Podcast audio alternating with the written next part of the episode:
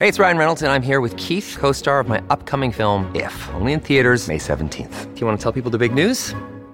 All right, I'll do it. Sign up now and you'll get unlimited for $15 a month and six months of Paramount Plus Essential Plan on us. Mintmobile.com slash switch. Upfront payment of $45 equivalent to $15 per month. Unlimited over 40 gigabytes per month. Face lower speeds. Videos at 480p. Active Mint customers by 531.24 get six months of Paramount Plus Essential Plan. Auto renews after six months. Offer ends May 31st, 2024. Separate Paramount Plus registration required. Terms and conditions apply if rated PG. Hello, everybody. This is Marshall Poe. I'm the editor of the New Books Network. NBN listeners like to read books and buy them. So we thought we'd tell you that right now, our friends at Princeton University Press are having a remarkable site wide sale. You can get 50% off books, including ebooks and audiobooks, with the code 50, F I F T Y, at checkout until May 31. You can save some real money on Princeton University Press books. I encourage you to go there and check it out. Welcome to the New Books Network. All right. Uh, my name is Bee Lehman, and I'm recording for New Books in History. Today I'm sitting with Yajun Mo talking about Touring China, a history of travel culture, 1912 to 1949. It was recently published with Cornell University Press. And we want to thank you for being here with us today. Uh, is it okay to call you Yajun, or would you prefer Professor Mo? Yes, call me Yajun, please. Thank you, Bee, okay. for inviting me podcast. It is absolutely a pleasure to be here. I thoroughly enjoyed reading Touring China. Uh, it was fascinating from multiple perspectives because you bring in a lot of the personal, but tie it beautifully together with this idea of developing modernity and the uh, concepts of nationality and Chineseness in the early 20th century. Before we actually get into the book, though, would you be willing to tell us a little bit about yourself, uh, either maybe where you were born or how you got to Boston College, where you're now a professor? We'd love to know a little bit more about you. Thank you. Uh, Yes, my name is Yajun Mo. Uh, I came from Shanghai. Actually, born in Shanghai. Went to college in Shanghai. Kind of never left the town until I graduated college. I was actually originally a literature major, but soon realized I, I'm, you know, what kind of interested me in literature is not like how people write, but uh, how people write, but rather like what propelled them to write. So a lot of the things oftentimes the answer lies in history, and I started to take history class and eventually uh, become a history major. But the kind of history I'm interested in, kind of social cultural history, is not quite common at a time when I was going through college in like the late 1990s and early 2000s in, in mainland China. So an advisor pointed me to Hong Kong, where I did my master degree at the Chinese University of Hong Kong. And there, it's also where kind of kind of the more interest in the social cultural history developed. And at the time, I remember um, Susan Mann, who's very kind of established, uh, you know, kind of influential gender historian of China, but about late imperial China from UC Davis, was visiting Hong Kong, and I went to talk to her kind of get some ideas about PhD program, and she pointed me to because I'm interested in 20th century, not her time period. She points me to UC Santa Cruz, where uh, Gail and Emily Honig uh, uh, is uh, uh, were and still are the kind of the paramount figures about social cultural history of 20th uh, century China. That's where I did my PhD. So uh, a lot of things kind of not planned, but I feel like I'm quite lucky every juncture people point me to great people. And that's where kind of after I got my PhD, I taught at liberal arts college. I taught at another kind of, um, kind of more kind of first generation centered, uh, kind of the university. And then that's then I came to BC in 2015, where I stayed uh, for the past six years. Yeah. Well, that is certainly sounds like a fortuitous set of events that have led you here. Could you tell us then a little bit about how you came specifically to write Touring China? Yeah, I, two things came to mind when I consider kind of the origin of this book. One maybe a little bit more like more like a the intellectual one is a very practical. Uh, the intellectual thing is like I'm all, I always love travel writing. I, as I said, I was a literature major. I read a lot. One of my favorite writers growing up is this Taiwanese writer called San Mao, who's a woman who wrote about her life, like his her kind of life in uh, Spanish Sahara. So she, she wrote about very exotic, very kind of chaotic that I, I loved it when I was in high school. And later, you know, in college, I came across like Orientalism. I think, you know, the book like uh, by Edward Said kind of came to drawn to post-colonial theory, even though I don't know at the time that was post-colonial theory, drawn to kind of looking at travel writing as part of the colonial project, even though, again, I don't know that what I was reading. But this also opened a new kind of way to look at travel writing and look at travel as this kind of significant colonial practice, not just about literature. So, but you know, as I kind of read more, I realize in those studies, especially in English, um, China don't appear or Chinese don't appear to be the traveler, right? They they often China appear as a travel destination for Western or other foreign explorers, and and so so that to me is a huge kind of uh, gap, uh, which led me to think along the line of developing it. Again, these are the intellectual impulses, but there's a very practical reason too so when I started graduate program in California, I also in uh, as uh, UC Santa Cruz, we actually everyone, no matter you're in the PhD program or master program, you need to finish a master thesis in the second year. But the second at a time, I don't know how to drive, so you've been to Santa Cruz. It's, it's not a very well connected through public transportation. So it, it posed a, posed a practical kind of obstacle to me is like where do me do I find sources primary sources for a master thesis so I went to the McHenry library which happened to have a whole set of the Liangyou magazine which I wrote about in chapter 2 which is a 1980 reprint, but still a whole set with all the images and articles, and where I found all those travel columns, which based on which I wrote my master thesis. So the practical origin is actually I don't know how to drive. I, I didn't know how to drive at the time. Of course, so I learned, but but that also gave rise to the original origin of this book from that master thesis, you know, which I wrote the second year uh, came to this country, which is about travel column in Liangyou magazine, which is like a very influential, like Life magazine for China, even though it started before Life magazine, and it's very kind of photojournalistic. Mm-hmm. Yeah, and you, I thought it was great that you were able to include a couple of those spreads and images from the magazines and a couple of other pieces in the book. Um, also slightly amused that your ability to travel influenced a work on travel. Yeah, and also kind of what uh, my view about history oftentimes is shaped by coincidences or accidents. Like it's just by chance I they have the whole set, and by chance I was looking. Yeah, oh, yeah, I think that's fortuitous. That is also, though, a great segue to go into the content of the book directly. Now, your book takes the reader into the conditions and feel of travel, starting particularly in the early 20th, but it actually does include some late 19th. But could you provide the listeners with a little bit of a sense of the choice or experience of travel in that early 20th century period? Yeah. Um, so something kind of always, kind of when I form the kind of the structure of the book and the beginning, I was thinking about maybe I just give me a second. Okay, so travel is not something new in either late 19th century or early 20th century. For millennia, Chinese traveled, you know, travel for education, for work, for politics, for family, exile, you know, pilgrimage, all these phenomenon, you know, kind of in the world history of travel also exist in China.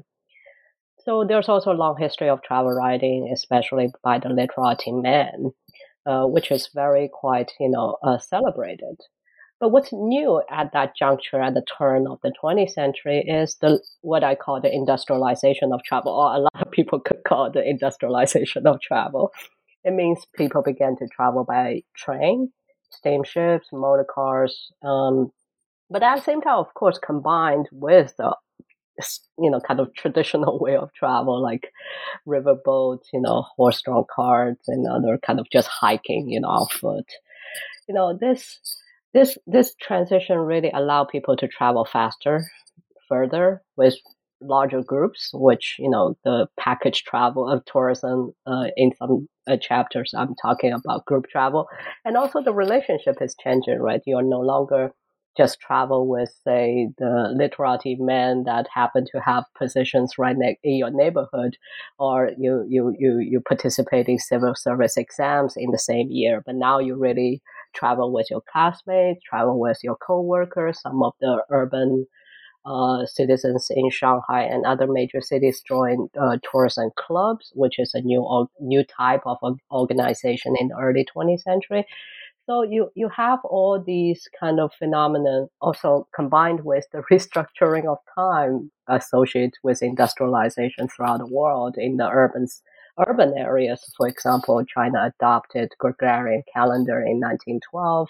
You have weekends, you have you know kind of holidays based on the calendar, based on the Gregorian calendar, not the lunar calendars anymore, which allows certain groups of urban urbanites like the students, teachers, um, office workers, managers, all these people starting to consume tourism.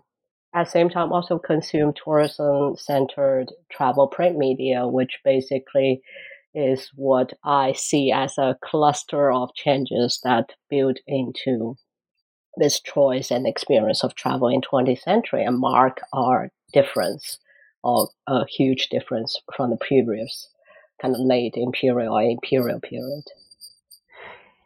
So you've just taken the listeners through a little bit about all of those different points that you cover in the book, talking about how some of the changes in infrastructure, how some of the changing idea of nation, community development, et cetera, all impact the development of the nation. And, and part of your argument is that tourism should be understanding as under, should be understood, pardon, as one of the driving forces in the idea of the modern Chinese space and modern Chinese nation. How did you come to tourism, though? I find your argument very clear and persuasive, but how'd you get there? Is this is an essential part of the larger story? And part of it is, again, it's the sources led me there. As I mentioned, at first, I'm not particularly looking for tourism, right? I'm just looking at travel columns, I'm looking at travel magazine, print media, and as a phenomenon, I realized all these print media content of travel is really related to tourism, related to the tourism business, especially um, uh, uh, after Liangyou. What I found is the most commonly found in East Asian libraries in at the time I went to Stanford and Berkeley uh, is a magazine called 旅行杂志, which is uh, uh, English title is China Traveler. It's published by the largest and um, uh, largest a comprehensive travel agency run by Chinese at the time, China Travel Service, which led me to kind of do archival work in Shanghai, go to you know the municipal archives to dig out their basically the archival materials of the companies, and really give me it led me to see okay, the core of the story is tourism or tourism in a shape and form that is emergent uh, um, from this kind of both both a business that also want to facilitate facilitate travel, like for business, for other kind of practical reason or travel, but at the same time, they really see tourism is very much the business that, or at least the direction of the business should take for that business to be successful and be to a certain degree meaningful uh, to the larger institution actually the, the founder of the agency want to build. So so the source lead me to there, but at the same time as I deepening my research, I realize it's also 20th century is also a moment of tourism around the world. One of the reasons the book was in a series for, you know, not a China specific series, but for a series on tourism history and culture is really about that moment connecting the globe, uh, especially at a moment when tourism in national background starting to develop all throughout the world. Of course, it, it, it depends on where you are talking about. It might be somewhere is earlier, like in Great Britain, in America, somewhere is later. Uh, and the common threads, like, you know, uh, the development of infrastructure, the development of national market, the development of print media, uh, through that national market, all these threads I talk about in China is actually developing the rest of the world in a different degree, different ways. Also, I'm not talking about everywhere is the same, of course, but the influence of that, I also see China is very much part of that global story, not just a China specific uh, moment. Yeah. Yeah, that, that, well, to me at least, that makes a lot of sense. Uh, and moving into that, you actually spend uh, much of the first two chapters in particular setting out a lot of the infrastructure associated with travel. You particularly emphasize rail, the spread of media, particularly photojournalism. And can you talk about how you understand the connection between that kind of infrastructure that, as you just said, is happening around the world and the idea of the modern that you're tying it together with? Yeah, I think they're very kind of codependent or maybe we can co co co-constructive right? You know you really have these we we will call probably technology um, like railways and transportations print. Print is technology to a certain degree.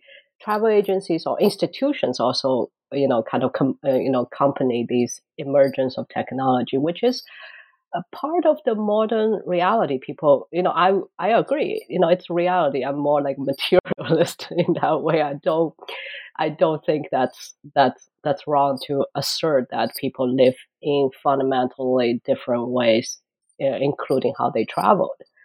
On the other hand but but it's not an entire story right? The story also about the perception uh, the, the the the ideas associated with these infrastructures or, or the purpose and meaning of the instru- infrastructures. They are not uh, like coming out of nowhere, you know, uh, building vacuum. They are they're built through the perceptions, or they build within these perceptions too, which which are what I mean. Uh, what I mean is like the ideologies, the discourses, about modernity, which attach to technology, which we are still very much intertwined today when we talk about, you know, you know, technology and infrastructure. Just, you know, think about the debate about infrastructure in this country recently.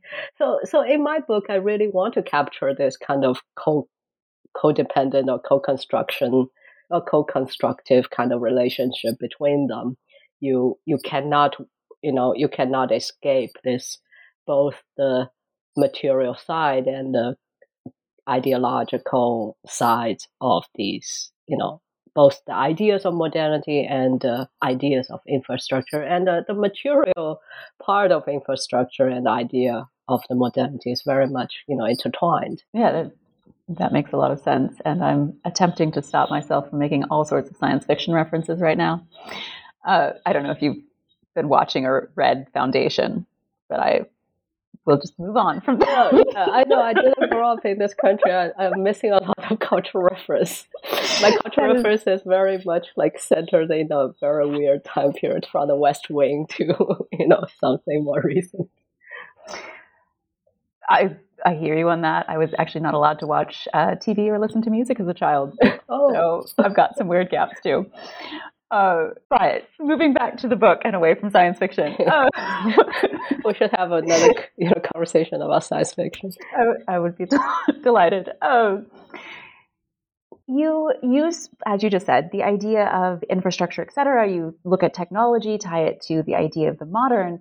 But one of the major things that you're also doing in the book is looking at different developments of print cultures, including those that photojournalism that we were talking about earlier, and tie it to the idea of community and community development. Can you talk a little bit about how you understand that and how you look at those, for example, studies of tie it together with things like studies of school books and newspapers and and bring it arguably into a more public sphere? Uh, yeah, thank you for the question. I think it's quite central to the book is about the print media, especially kind of this travel related print media, especially in this kind of foreshadowing today's say travel journalism, right? And it's it's kind of an early version of that. Um, what I think I'm influenced by is, uh, as you mentioned, the studies about textbooks, studies about newspapers, which is of course very much related to what uh, Benedict Anderson talked about print capitalism and its influence uh, or its link or connection to the rise of nationalism um, in Europe and then as well as in the colonies um, around the world. Um, one thing I want to kind of not an intervention but add on to that discussion is really think about textbook or maybe more similar to newspaper. What I'm talking about is more similar to newspaper than textbooks because textbooks is uh, somewhat more um, kind of focus on this kind of top down or at least insti- more institutionalized idea of um, of nation in, in certain ways, especially through if you think about history textbooks, geography textbook. You know, of course, geog- geography textbooks often very interesting to me, uh, which influence travel writing because they referring back. The writers were referring back to the common knowledge or what they thought was common knowledge, which is very much the textbook version of China's geography, or to a certain degree, we can use the concept of geobody, right? It really is focusing on the this uh, this this this fixated or very very uh, fixed version of China's what I call the national space.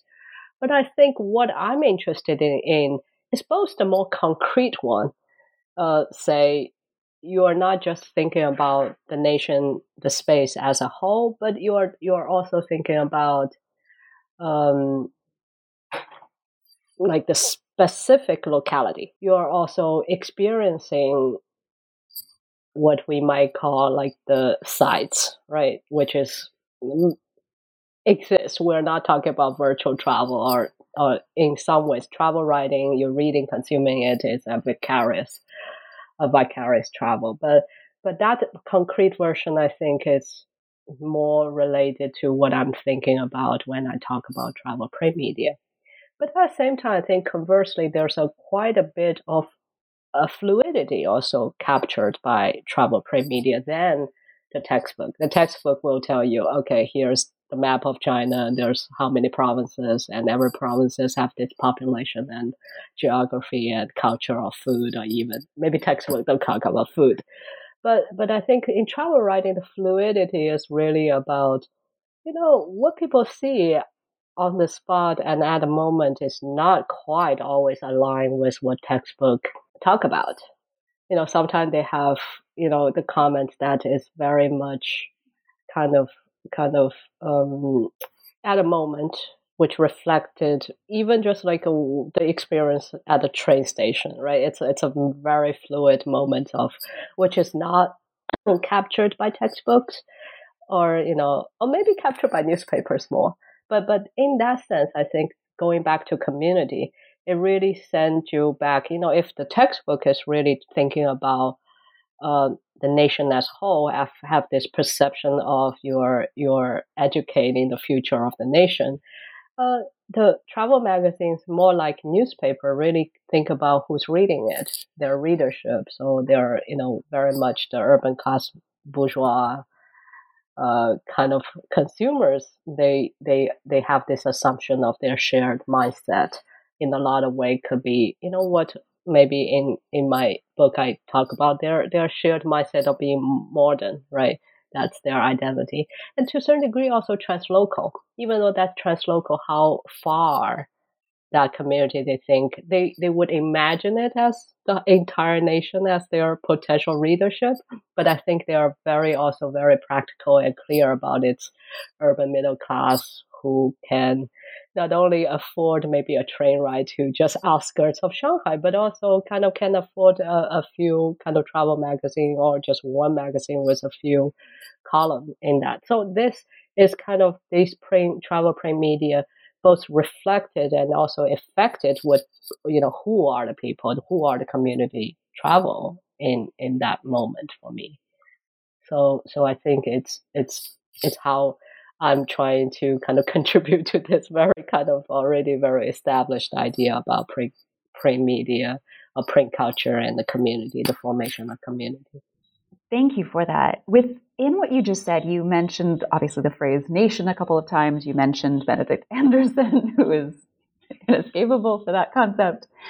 Uh, but you also, in the first chapter, particularly, but it comes up again and again in the book, talk about the nation in a semi colonial environment.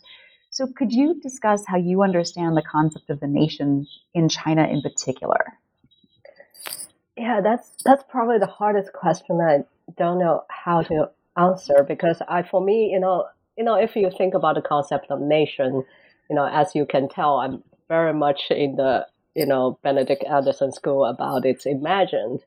Uh, you know, by that I don't mean it's not real. I think it's very real. You know, it's it's it's quite real. Uh, it's it's re- the question is actually not about whether this sense is real or not. And in looking at 20th century China or the first half of the 20th century China, it's super real for everyone. The realness came from the danger of the potential demise of China, which Rebecca Karl wrote a, a whole book called Stage in China, uh, a Staging the World, which really discussed nationalism in the turn of century China as a response to this global colonialism that was raging around the world and, and Chinese intellectuals, you know, looking at, say, uh, Poland, looking at, you know, uh, what today is South Africa, you know, other places, Hawaii, and, and, and, and see their image in those, you know, uh, colonial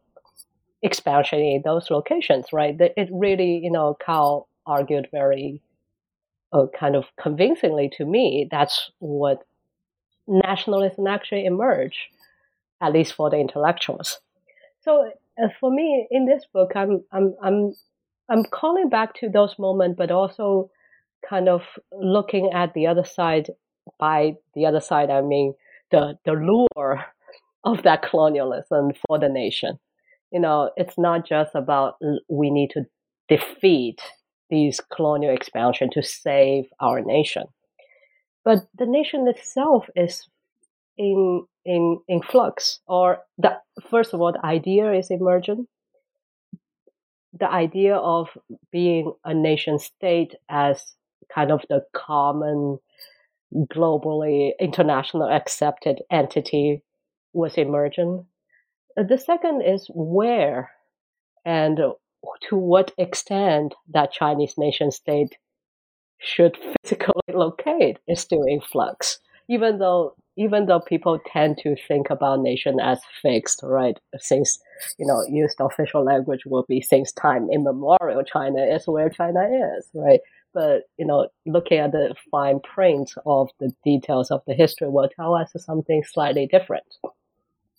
So for me, in the book, I really trying to kind of not just say it's imagined, but also kind of ask the question how this kind of contradiction, on the one hand, the nation is in flux. You know, it's always constantly in negotiation with all sorts of forces, but at the same time, it's insisting on its permanence, on its essential meaning, on its kind of the, the place in history, time and space right? This, this tension is particularly kind of intense when you situate it in the semi-colonial setting of China, because that negotiation happens every day for everyday life, especially for the tourists when they need to go through not just you know um, where, uh, uh, not just like a, a, a, kind of where they travel from uh, to what destination they travel, but also the means of their travel and the social space of those, you know, spaces like trains and steamships, because you have semi-colonial jurisdictions exist in different spaces in China. So for me to kind of looking at nations, kind of the negotiation, how people, based on what people imagine their national belonging, belonging in that context is very interesting. Uh, I don't know if I answered the question, but I think that's what my angle is. In my opinion, at least you did, in part because, well, I very much agree with you on the idea of the nation being, well, one, an imagined structure, but then also partly the meaning of it being in the negotiation of it to a large extent. So I, so to me, your answer makes a lot of sense. But maybe I can add one thing: yeah. is the negotiation also hinged upon you don't acknowledge it's a negotiation. Mm-hmm. It's really hinged upon this kind of erasure of that negotiation uh, that happening all the time, which in semi-colonial China, which of, oftentimes even for average traveler, you need to negotiate all the time. Like for example, whether you can buy a ticket, it's a negotiation, right? You cannot buy the first class for the foreign foreign travelers in even you know in, in on a steamship or that kind of that kind of situation. You know, kind of force you to kind of ignore that, right? That that inconvenience for your idea of what nation should be. Yeah, and you you bring that out particularly in the latter chapters when you talk about the different regions of the country. And sort of to dig into that a little bit, you throughout the book you really emphasize the connection between different parts of China as a concept with this nation and how travel tourism was used to emphasize the inclusion of those spaces such as western uh, northern, etc. Uh, and you also look a little bit at the idea of othering, particularly when you go southwest through Vietnam. Yeah, so so for me, it's you know if we are thinking about negotiation, I really want to bring out in those chapters, especially chapter. So so the book is kind of organized with the first part is really talking about travel or tourism in the more core region of China, which we can talk about why I say core region of China and the latter half will be about the periphery. So I talk about uh, the northwest, the southwest, and then Manchuria and Taiwan. So when I'm kind of the structure is not quite just like I want to structure it. I think the source of the material I'm facing kind of point me to that structure. Um, there is oftentimes the the direction of who travel, especially in tourism. I think that the traveler often come from the coastal, like where Shanghai located, kind of East Coast urban center, a little bit, I mean, maybe from the Beijing, Tianjin cluster, and also from Hong Kong and Canton or Guangzhou area. So it's kind of fairly concentrated from the source of the traveler. But in terms of the destination, you do see the expansion, what I call the expansion of the radius of tourism. You really have with the infrastructure extend, with actually the state, especially the nationalist government, um, kind of the nation building projects were extending, kind of hand in hand. They also get to travel further, or their desire to travel further got stronger. Um, of course, it's coupled with what I think is also quite kind of influenced by Rebecca Karl about uh, kind of what colonialism or the threat of colonialism really stimulate this idea of nationalism. I think the threat of those peripheral regions well oh, had already fell off the map, right? Fell off the Chinese map, also stimulated their desire to travel to those regions. Of course, that doesn't mean they don't see it, it, it seems to be out of this impulse of keep them within the map, right? Keep them within their reach of consumption or keep them within their reach of uh, belonging and identification. But doesn't mean they don't see them as other. By they, I mean the tourists from the coastal big cities and oftentimes are either uh, colonial cities like Hong Kong or semi-colonial cities like Shanghai. You you you have them really go to these regions and look at it from a quite kind of today's first world tourist going to the third world country and you know that kind of attitude which is for you know as you put in the question a type of othering right? Of this this this this kind of uh, through tourism, you can shape this idea of us and them. Of course, you can also kind of sense, especially in the wartime travel, that chapter four, you really see the coastal urbanizers struggling with. They obviously know they shouldn't talk about the people in the southwest, you know, as the other they kept kind of almost like reminding themselves and reminding the readers that these are our fellow countrymen, even though their you know their their city is not that great, even though they're you know they don't have any culture, no bookstores, no cinema, you know, they, they kept doing this, which I found very interesting. But at the same time, I also kind of see that for them that core periphery kind of hierarchy is so entrenched with this kind of I'm the traveler and you are the you know I think Mary Louise Pratt used the word travelee, even though I, I, my advisor at the time don't don't want me to ban me from use that word travelee. So so this kind of hierarchy is very much entrenched. But this kind of is what regional differences and kind of uh, was worked out through tourism. You know, on the one hand, they want to highlight. I, I think at the beginning of the book, I put kind of the newsreel Wang or Wang Xiaoting, who's a very famous um, photojournalist. Actually, he, he's actually Chinese American, even though he later returned to China, who put this map of China, but constitute, it kind of consists of the photographs of famous tourist destinations uh, in each province and um, kind of form this map. So there this idea of inclusion. All these all these provinces are part of China, and their petition is actually through their uh, very distinctive and identifiable travel destinations and tourist sites. But on the other hand, the map also show you the regional differences, right? You also see kind of the ge- geological to kind of the cultural and social kind of diversity through that map. I found that kind of capture what tourism actually do you know you you're naturalize this contrast about differences and what conceived as the sameness or the community that we imagine as the nation um, through that tension. So, as you talked about that, you just talked about regions, how there's these differences. You talked about the uh, sort of in and out.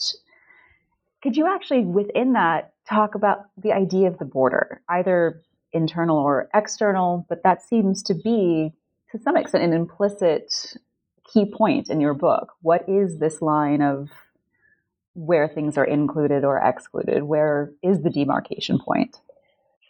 So, in, in this book, border is not quite just a line, like m- most commonly, kind of we imagine on the ground, but most likely the line on the map, right?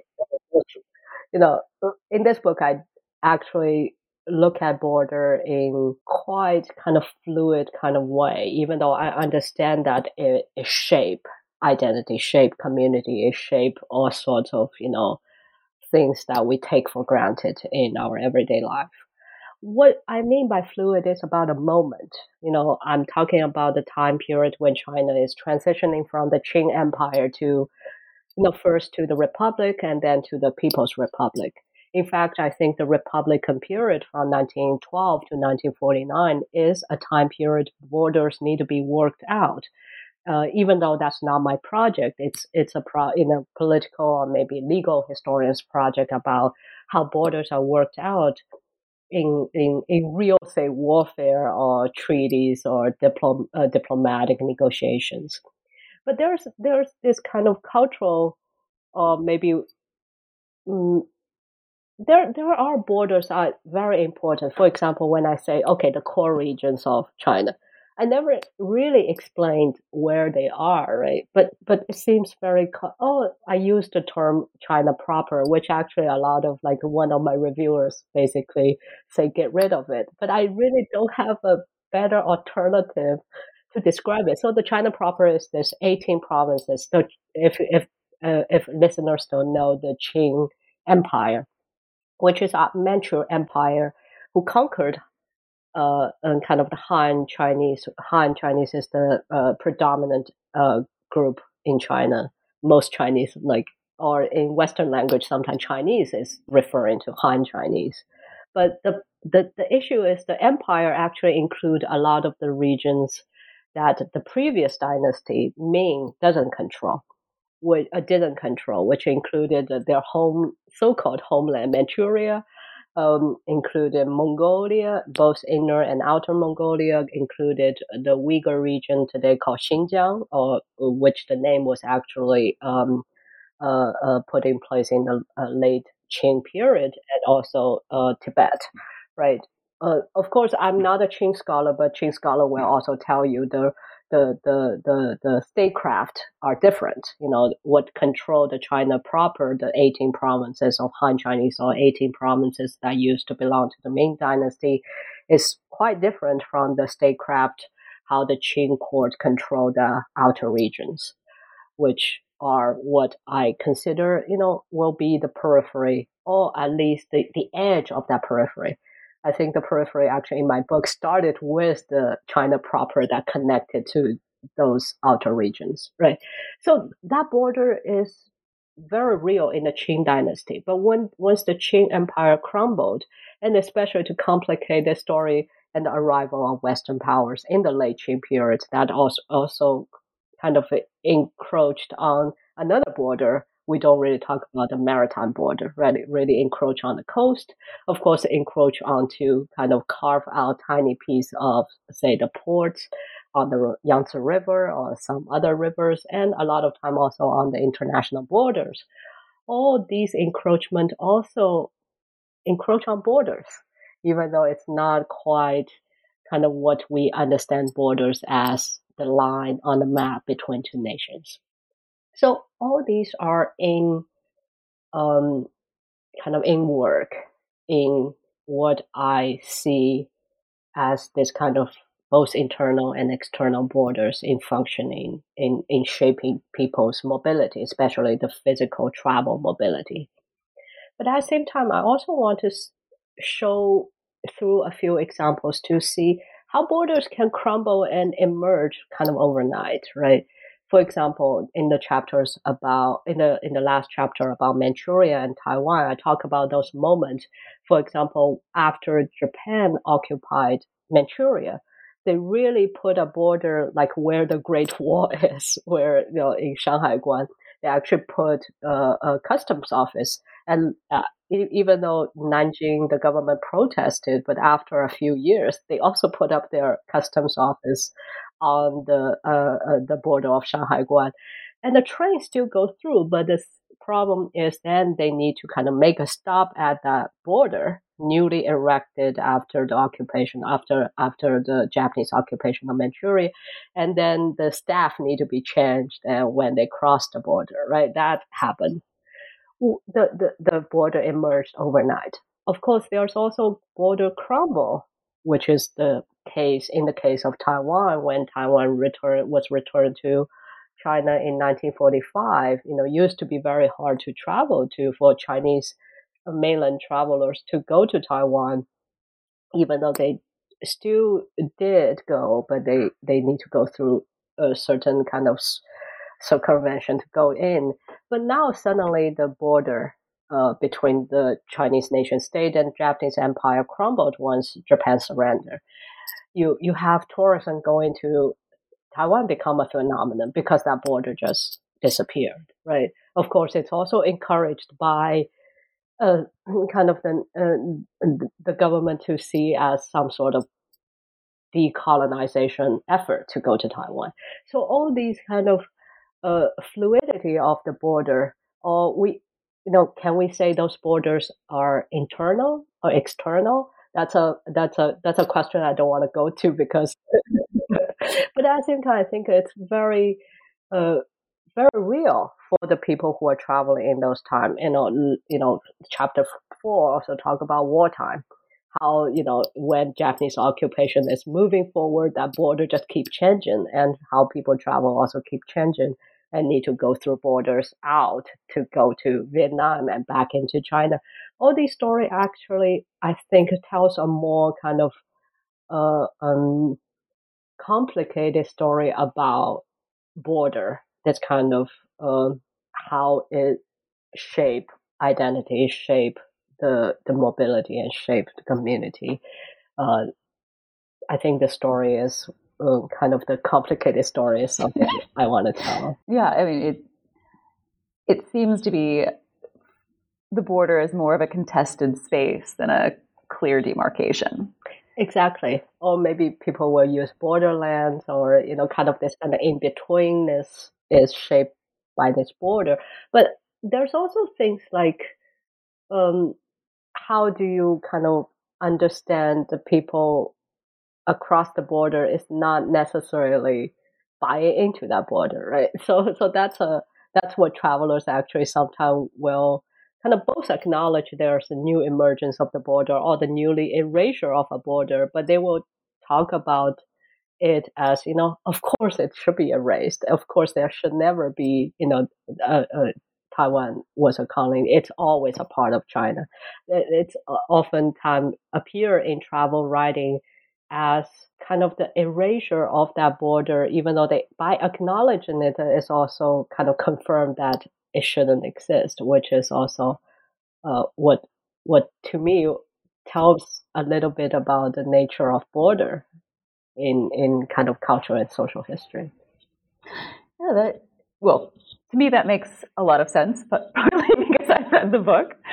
Uh, part of what you just referred to and have been building on is, of course, the tension with Japanese invasions, with war, with colonial perceptions, uh, and ideas of governance.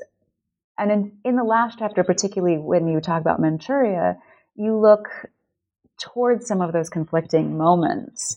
Could you talk a little bit about how you decided to shape the organization of this book and tie this incredibly complex story together? Originally, actually, you know, most of the first books are based on dissertation, even though this book is so different from dissertation. I don't know if I can even claim that anymore. But originally, I was thinking about kind of the three parts of of a book manuscript. Really look at travel as a business, travel as a discourse, which I have, you know, in the first two chapters. And the last one is really about last part is about travel as a transnational phenomenon which even within a national setting, which in the book, I think in different chapters, I try to bring that out. But the original kind of inspiration is about Manchuria and part of it is also about Taiwan. I did a one year kind of language training in Japan in Yokohama really is trying to explore not just actually Chinese traveling to Manchuria and Taiwan, but also kind of how Japanese actually come into Manchuria and Taiwan and also, you know, to certain parts of Korea and kind of trying to explore how the link between it. Um, that part got smaller, not because, you know, it's not relevant. I think in the chapter five, I still talk about a little bit about how Japanese travel to Manchuria and Taiwan and how, how Westerners travel to Manchuria and Taiwan. The purpose is, is, is to bring out a similarity between how Chinese actually talk about them. They they tour the same spots.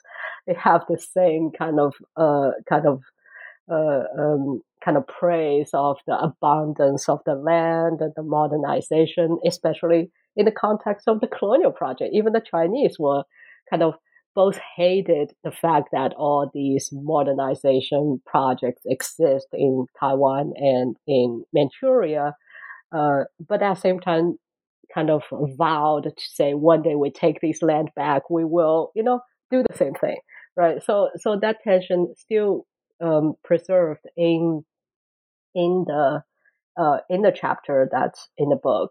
But idea is really looking at this. The organization of book is really kind of both temporal and spatial, and also geographical. there's border on this um, kind of maybe chicken and egg kind of conundrum. It's like I would really want to pinpoint that the image of China being what the Qing Empire was like is imagined and it's it's created and constructed. You know, kind of very uh, in this book is through travel. There's other methodology people use to construct that. So I'm I'm trying to pinpoint its unnaturalness rather than the naturalness of it, right?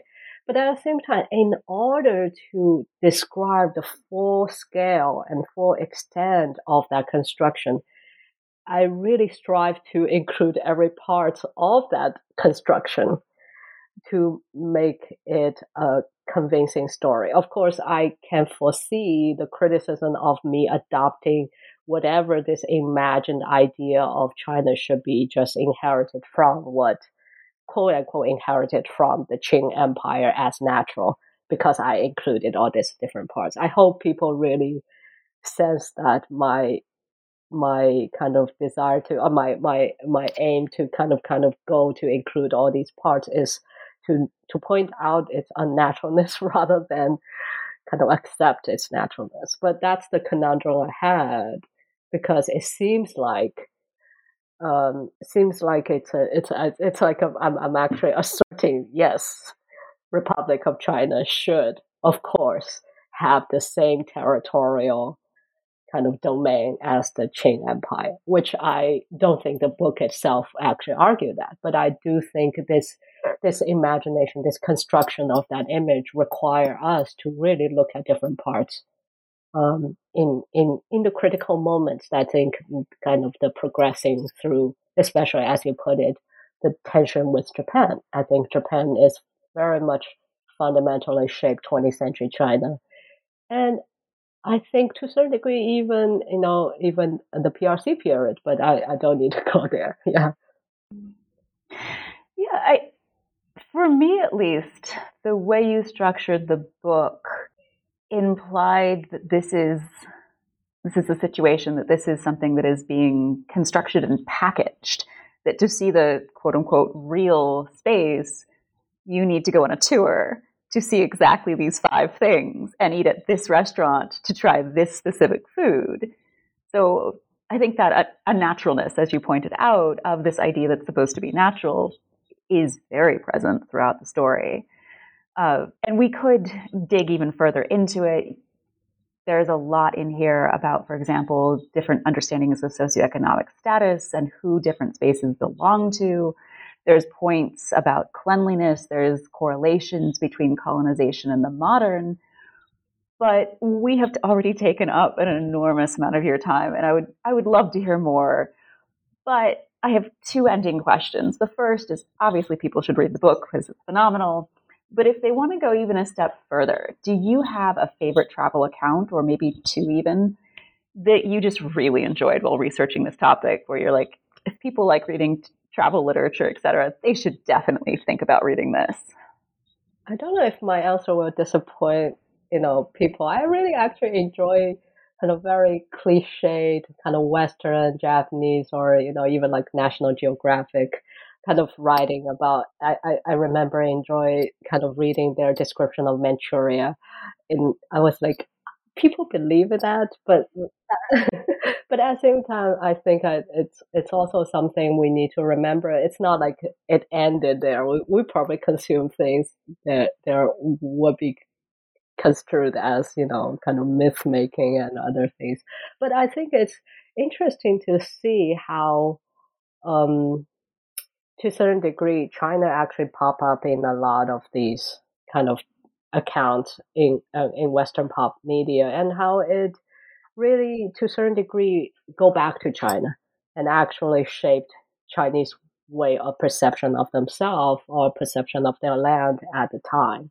Uh, uh, so I don't have a good answer of my favorite travel accounts for their kind of literary or even like inspirational merits, but I really would encourage people to go back to like old National Geographic articles about China and, and, and see how it was done um, kind of at that time and, and, and how how far or how not so far we actually progressing into today. Uh, yeah. yeah I I wish I could say we had definitely moved beyond those accounts, but they they do make for fascinating reads.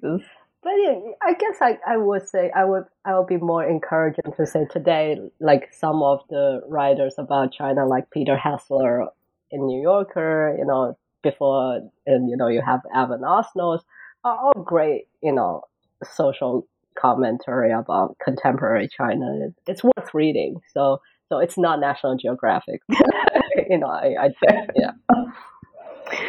Well, it's my actual final final question, which is standard for the New Books Network. Can you actually talk to us about what's next? This was phenomenal, and we're very much looking forward to seeing where you're going to go. Yeah, so I'm I'm kind of a little cliche. I want to keep pursuing this kind of purported naturalness of China's national space and of course its impact on this kind of not not uh, not naturalness, the knowledge production, right, of that naturalness of about China, about itself. Maybe I can redo that sentence. So I want to continue to basically explore the purported naturalness of China's national space and its impact on knowledge production, China's knowledge production about itself. However, I would take a slightly different direction to examine a photographer or a photographer's work about the Sino-Tibetan borderland, um, uh, a region called Kham, uh, K-H-A-M, which actually in Tibetan it's it means borderland, which is actually in today's Western Sichuan. Uh, the the photographer's name is Zhuang Xueben, who's also like me from Shanghai, who actually traveled, explored uh, Kham region in the 30s. Um, during uh, a lot of time is actually uh, uh, during the wartime to really to see this kind of a striking visual image of of of this uh, borderland of um, and it's not just Tibetan; it's actually multi-ethnic. Um, which is kind of this riveting portrayal of the other. I think going back to your questions of the other, I think it's not quite, I want to confirm that, you know, these are the other. I think I want to come back to say by portraying, celebrating, or circulating these images of other, what does it to the self? Right, the existence of the self actually, you know, going back to Said would depend upon these others and the construction of these others. I think it's it's it's something I want to explore kind of from a different direction uh, about China's self image. Uh, you know, from from this kind of a lens of how creating the other expose a uh, certain to a certain degree of the self. Uh, it's a very different text, but it reminds me. Well, sounds absolutely riveting. Um, it reminds me of, um, of course, completely forgetting the author's name right now, even though I have their face in my head. A particular author who wrote about German missionaries in South Africa and taking portraits and discusses what these portraits do and how we can read them. And yeah, uh, of course, that's also a, well, that's also a global phenomenon, right? It would really go to what considered to be primitive, to be savage. Of course, the technology, again, that part, I, you know, photography was developed to the degree that, uh, you know, very portable, very, you know, easily reproduced and recropped and re-edited and circulated. That's also a global moment that I'm very much interested in this, you know, this kind of interplay between the local and the global. Well, Yajun, this book was phenomenal. It was a pleasure to read, and I really appreciate you sitting down with me and talking about it for an hour of your time. Oh, thank you it's so much. It's been a pleasure. Yeah, it's a pleasure for me. Great questions, and actually makes me think a lot about, you know, I thought I thought so much about this book. I think it's really enjoyable, and thank you so much. We will look forward to talking to you after the next one. Oh, thank you.